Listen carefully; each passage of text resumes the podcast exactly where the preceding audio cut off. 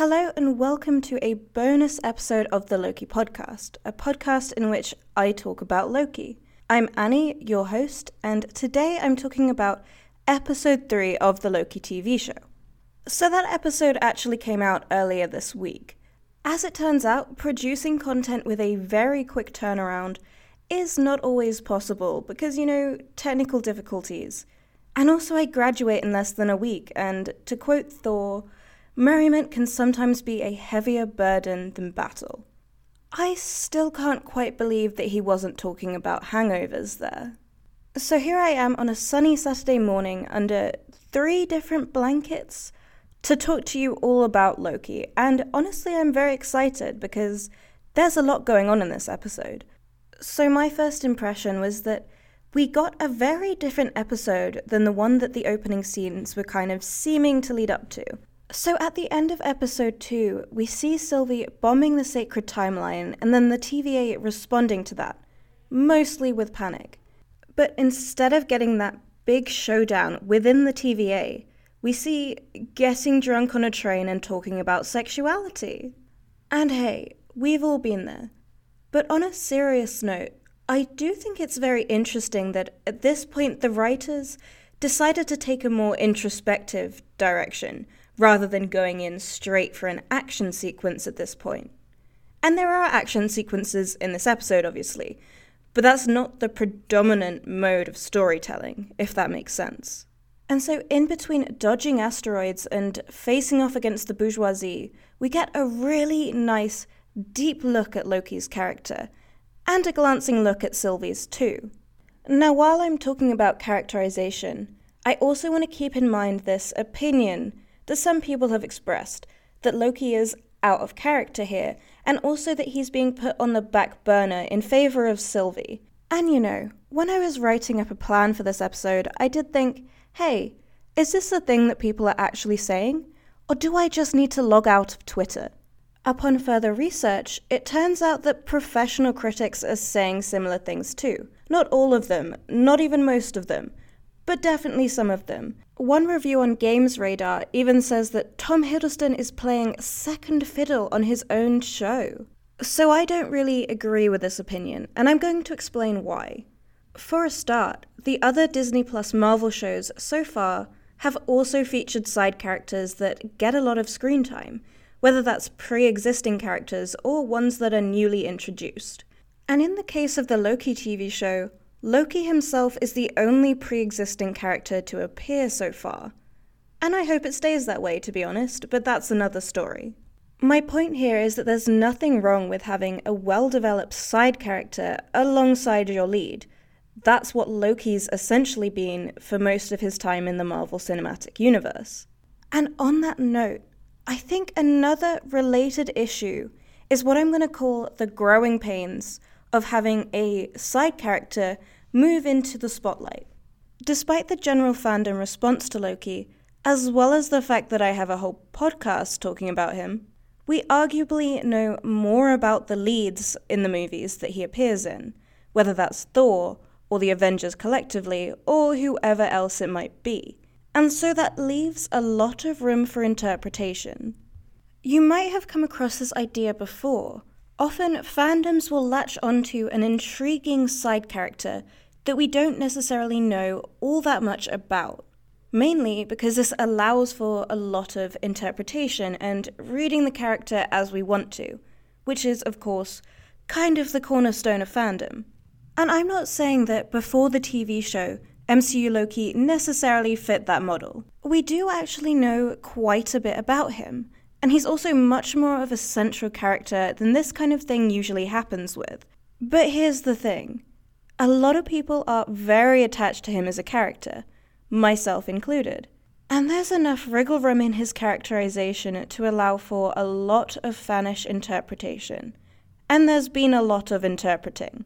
And so now we have a six episode miniseries dedicated to Loki, and so of course we're going to explore his character just a little bit more, you can see where the problems might arise. But now I want to take a look at what that characterization actually is. What are we being told about Loki that's new? I think there's a lot that's introduced here that is largely uncontroversial. For example, we see Loki talking more about his relationship with his mother. Now, this is something that has been briefly explored in the MCU before, but here we get Loki's side of the story. He talks about his mother teaching him magic and showing him magic, and that very special relationship they had with each other. And talking of magic, we get to see Loki doing a lot of that this episode. We see him casting illusions, which is definitely not new to the MCU, but we do get to see in more depth his ability to kind of shapeshift via illusion. That seems to be what's happening anyway. Similarly, he has this whole pocket dimension thing going on, which again we've seen before, and so there is some continuity in how his magic actually works. But there's a bunch of cool new stuff too, like using magic in combat. We haven't seen that before. And he's also got some pretty kick ass telekinesis going on. This might have been vaguely hinted at in Thor the Dark World, but in Loki episode 3, he lifts a whole falling building with his mind. And hey, I do 100% get why Loki hasn't been written as this powerful before. He's always been a side character, and so he can't really overshadow the lead. This is not Loki declawed. This is Loki presented as someone who is powerful and dangerous, beyond just stabbing people. But a lot of people are still reading him as a weakened, lesser version of himself. And I think there is a reason for that. When he's put next to another Loki, in this case Sylvie, our Loki that we know and love comes across as quite naive. And I'm going to explain what I mean by that real quick, because otherwise I know I'm going to have people in the emails and in my DMs saying, Oh, you hate Loki. Why do you hate Loki so much? Which I don't particularly mind because it is just objectively hilarious. But I do want to make some things clear. Our Loki has grown up in a palace, presumably having all of his basic needs taken care of for him. In fact, in this episode, he even comments that this is the furthest I've ever walked, and it's like maybe half a mile. And I'm not saying that everything has always been perfect for him. I'm sure there's definitely been low points, and also, the Asgardian royal family does not necessarily seem like an entirely healthy dynamic. It is entirely possible to be both very miserable, very traumatized, even, and also very sheltered. And it's the sheltered bit that I want to talk about here. Loki is very powerful, but he does not have the experience that Sylvie does, which in itself is very interesting, and I'll come back to that in a second. Loki could have all of the powerful magic in the world, but that doesn't mean that he knows how to handle himself in this specific situation. That's why we see him fumbling so much. He fails to produce an illusion of a ticket, he falls out of the train, he breaks the tempad and even fails to play a convincing version of some woman's husband. And, you know, I do see why some fans have taken issue with that.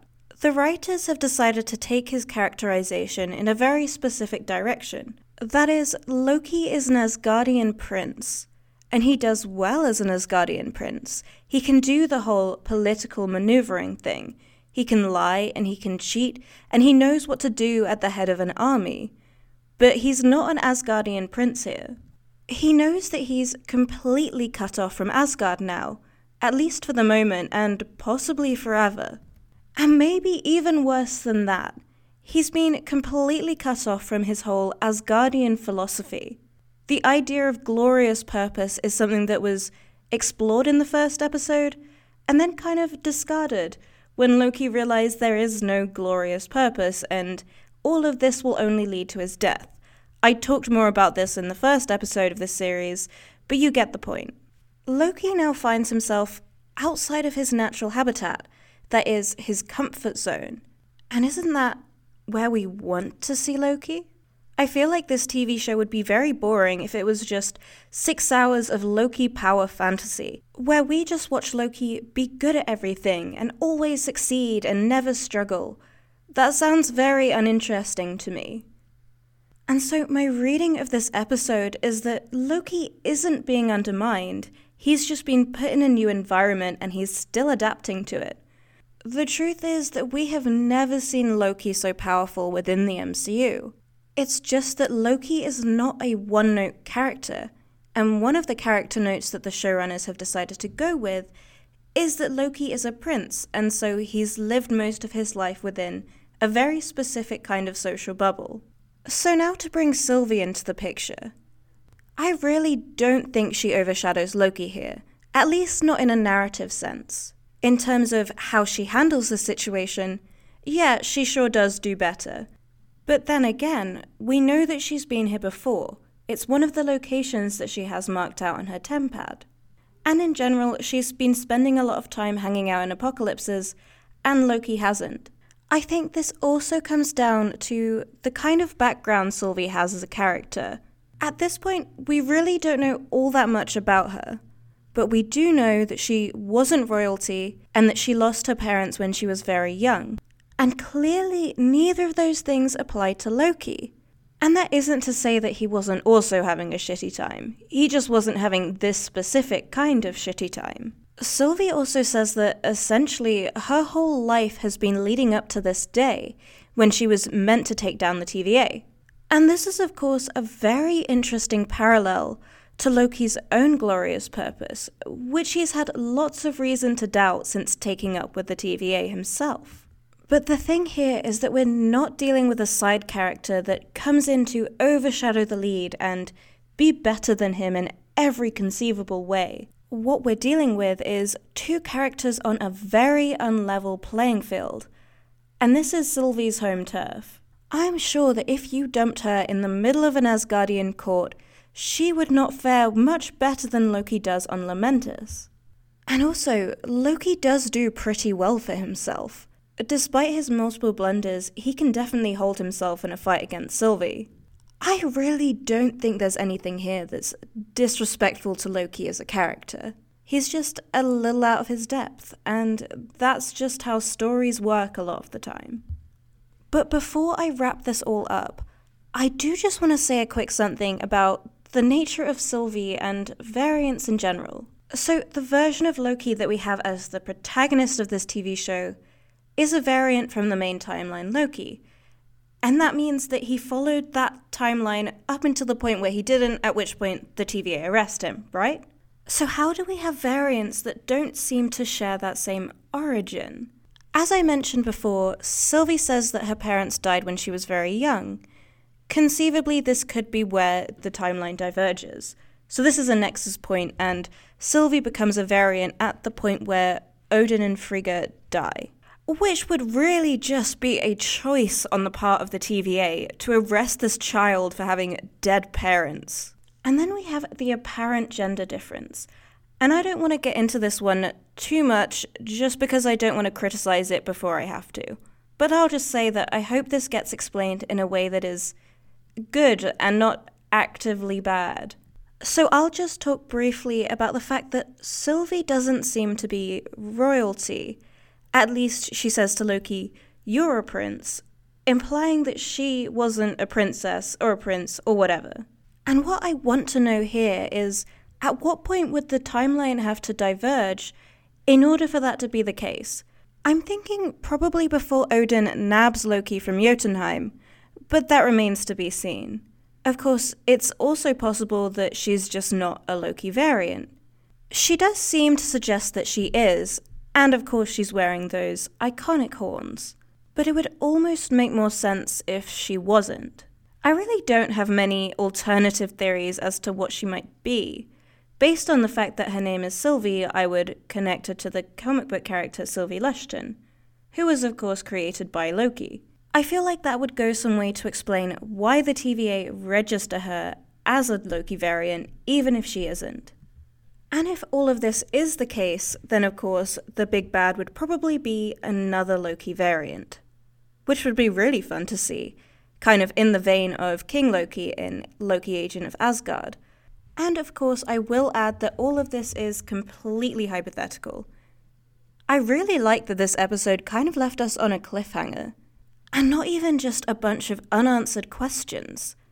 I really want to know if and how Loki and Sylvie survive. Presumably they will, and I presume it will involve the TVA.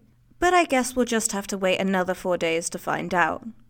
As always, thank you so much for listening to this episode. I really hope you enjoyed it. If you have any of your own thoughts or opinions or questions or arguments, feel free to get in contact. You can find me at Loki Podcast on Twitter, Tumblr, and Instagram. Or you can email me at thelokipodcast at gmail.com. See you next time.